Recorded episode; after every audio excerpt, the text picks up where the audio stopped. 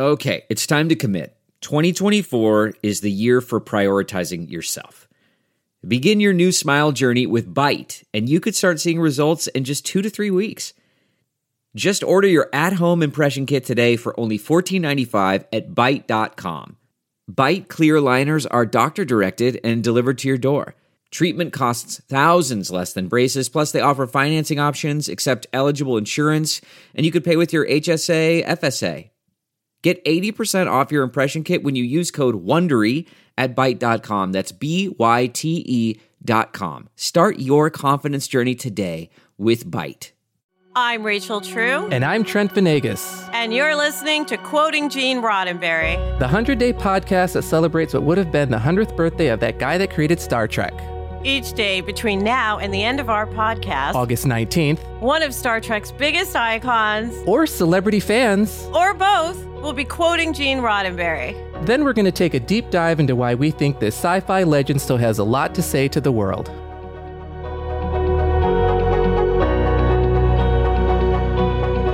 Today's quote is read by Tendi from Star Trek's Lower Decks, Noel Wells. Just as these Americas were once a new world, one that changed human history forever, up there is a new, new world. And the journey to the first of those shores will be no more dangerous than what our ancestors faced when crossing the Atlantic Ocean in rowboat sized ships. And we would like to welcome back one more time, one final time, our new BFF, Josh Olson. Hello. So, Josh, this quote, full of yes, full of hope, full of optimism. What do you, what, what did this what did this quote say to you? Uh, after my first reaction to it, I, I, I will always I will always defer to uh, Mr. Roddenberry's optimism mm-hmm. and idealism because you know you would beat it with a stick, wouldn't you? I feel like if he said this, I don't think he'd say this today. I think he'd find a uh, perhaps a more artful way to say kind of a similar thing because he's talking about exploration mm-hmm. and, and, advancement. And you know, I mean, when these Americas were not once a new world, they were just a world in which uh, a bunch of Europeans came over and murdered everybody and stole it. And, mm-hmm. and then, you know, I know my ancestors. I actually have an ancestor. Um, uh, one part of my family goes back to before the the Mayflower which is kind of hilarious. But I'm sure it was a hellish journey.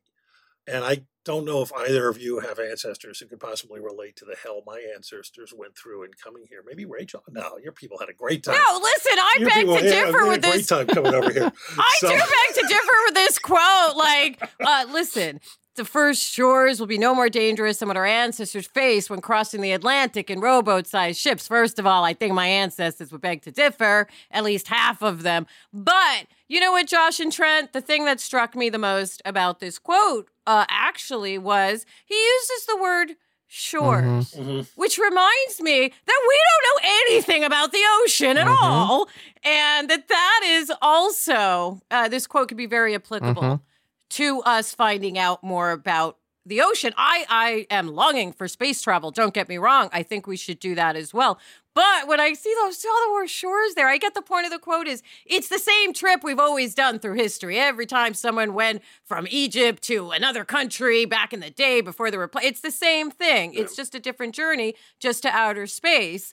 But it just makes me think about like I am so fascinated that doctors only know 10% about what's happening mm-hmm. with your mm-hmm. body. You people should know that listening. You must advocate for yourself when it comes to health. And we know even less than 10% about the mm-hmm. ocean. Mm-hmm. No, it's true. I, I, but I think that the key, yeah, as I just keep looking at it, it's like you, you have to take it in the context of its time and the sort of rhetorical flourishes he's using and who he's probably talking to because um, I, I, don't get the sense from his work or his outlook on life that Roddenberry was oblivious to uh, how America was actually founded and you know, and and honestly, you know, I think so. This quote actually is the one that resonated with me the most in that it I think it, I got it. So as student of history, while I was in grad school, I taught ninth grade. So I taught US history and American government. And the thing that is universal amongst all explorers, whether you're exploring somewhere for the first time on foot, uh, on covered wagon, on boat, space shuttle, eventually starship.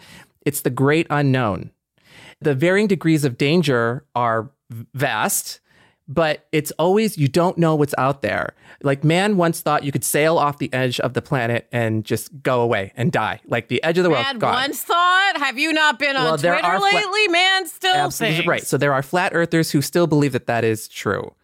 But it is that it's the it's the great unknown. It's the fear of not knowing.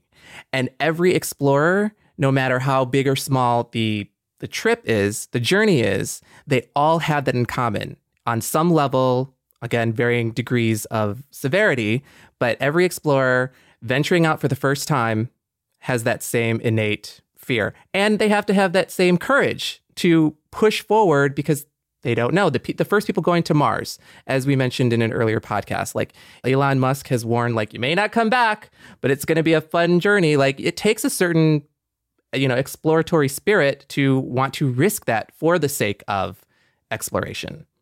It's a very Tom Petty into the great wide Mm-hmm. open feel. But let's be clear, You Elon know? himself is not getting in one of those ships until about Oh, a no. people Oh, no. died, ensuring that they're safe. I knew you were. Yep. I knew you were going to let Elon off the hook. Never. yeah, I, I yes, I, it's all that. Yeah, I, I, I agree. I think, and um, you know, but he is he is like I say, it's just it's really just a sort of idealized vision. And- Very idealized. Yeah. But can I equate this to our own human experience, right? Like I know he's talking about going outer space and and you know space travel and all of that. But personally, I think every day, everyone has to be brave. Brave some new Yep. shores, whether it's a, a meeting you're going to, or a job interview, or a date, Yep. or doing the dishes when you don't want whatever it is really is it's i know that's trite the dishes but it's not really if you've built it up in your head that i can't do them and it's the worst thing it is a shore to step on and cross mm-hmm. so i want to equate this this quote back to just everyday living you know and that yes it requires a little bravery Yeah.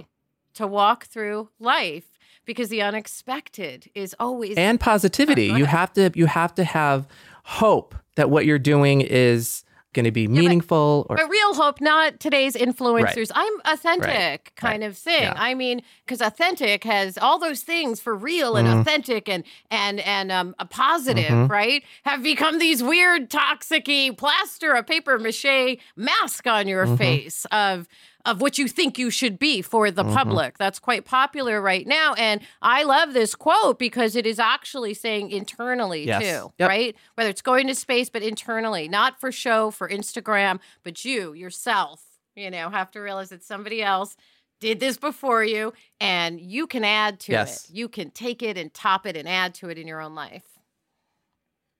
I've shut them up. Look what I did, guys. I literally shut them up. Oh God. I'm, I'm just sort of I'm I'm hung up in a kind of interesting way on just the fact that yeah, you have to filter what he's saying through uh, a lens of the time Mhm. to to get past all the kind of unfortunate uh, aspects of it. But yeah, that that's all there.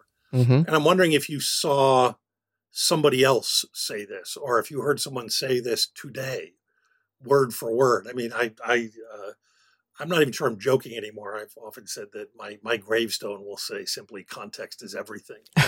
and you know, this coming from Roddenberry in the '60s is one thing. This is, um, you know, way too eloquent for Donald Trump. But you know, say Mm. Tucker Carlson could say this, and and we would all rightly be like, "That friggin' idiot! Does he not understand?" So yeah, you have to take it in the spirit and the time in which it was meant. You know, That's and such a good point. And then we don't really have to focus so much on the fact that he mentions these Americas. You know, we can say just as this country or, uh, you know, this planet, you know, just as the first person who climbed the Mount Everest, you know, like it's it's that first step. It's that not to use the Star Trek cliche, but to boldly go where no one has gone before that I think is at the heart of what he's talking about. And every Yeah. person who who takes that journey, you know, they're in this this same um I don't know, club's not the right word, but they're they're in the same they come from the same place and they experience the same dangers. Yeah, and I think that goes to, to what Rachel said because it's really to boldly go where you haven't gone. before, Exactly. Yeah. You know, and that's, Right, that's how and- you can sort of apply it to your own life. And for some people, man, you know, if maybe they haven't ever walked from their bedroom to the mailbox, Yeah. right? And Yep. and doing that. That is that quote, man. You know, like that is an accomplishment too. So Mhm. it can be really grandiose in outer space. Yep. uh, where I very much would like to go, but not on this trip with Elon. Uh, no, I don't want to be a test case. Uh, like the first hotel on the moon, I'm not staying at until it blows up. I saw Space 1999, um, which was not nearly as good as Star Trek, but I did appreciate it because in the 70s, if you weren't uh, around, I was a very little kid, but you know, space exploration and going where we haven't been, it was all new and super popular, and it was being uh, displayed in a realistic way unlike um, some of the older space shows, right? Mhm. Lost Yeah. in Space, super fun, but more fantasy. The 70s was kind of that realistic time. And it Mhm. is a good analogy for us to realize like you, you are the explorer of your own life. Yeah, Yeah. I think just simple things. I don't know. One other thing I just flashed on is, is you know, everyone is, we are, we are all hesitant to try anything new, and It's scary. It can be in very scary. big ways. Or yeah, exactly. And I, I try to do a thing consciously. I mean, the one that keeps going to mind is our,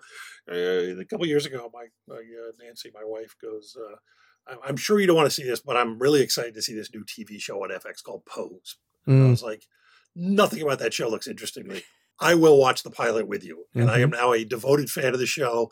And I stalked the creator of the show and had him on our podcast to talk about movies.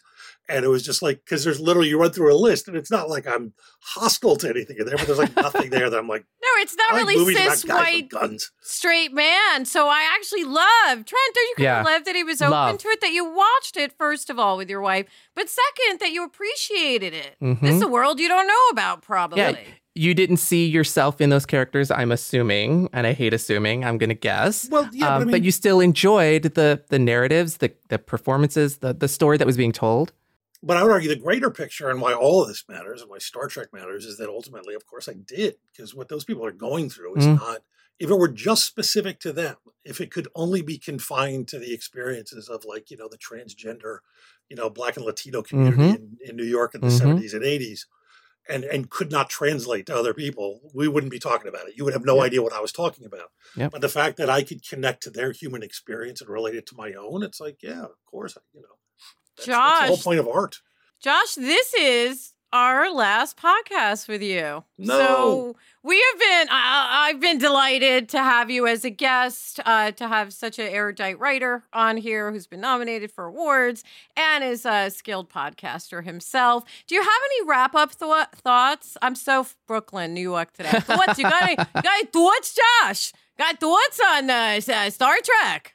I, I don't have a wrap up. I apologize. This is this has been an absolute blast. It's been really interesting, kind of jumping into this and thinking about kind of the that greater vision for the future in the world and the way that it connects to all of us and makes all of us get up in the morning and try to do better. Um, but uh, yeah, I, I I don't think I can sum it all up in a phrase. I apologize. Well, no, but I just want to commend you for being. li- Listen, you're a you're a you're a white man, and they tend to be real angry these days. And you seem like you're kind of neutral. You seem like you're doing all right. You also seem aware of other people around you and their needs, and that that means so much to me as a as a minority person in this country. No, I just I just want to give you your props for that. And remember, Josh, I found you lovely. I still find you lovely, and uh, it was really, really great having you with us this week. Thank you. It's it's it's really been a blast. I think this is a this is a great show. and I'm looking forward to listening to ones even that I'm not on. Ah, so listen, if you guys would like to see the video of the Roddenberry quotes, this one was read by Noel Wells. You can hop over to Roddenberry's social media pages on Twitter, Instagram, and Facebook. And that's it for me, Trent. That's it. And uh, we hope you'll join us tomorrow. We'll have a brand new guest, and we'll talk about another really great quote from Gene Roddenberry. Thanks again, Josh. Thank you. Thanks for joining us for another episode of Quoting Gene Roddenberry. We'd love to hear your thoughts on today's quote. So tweet us, post us, DM us, whatever. We are at Roddenberry on Twitter and Facebook, and at Roddenberry Official on Instagram. Quoting Gene Roddenberry is a Roddenberry podcast hosted by me, Rachel True. And me, Trent Vanegas.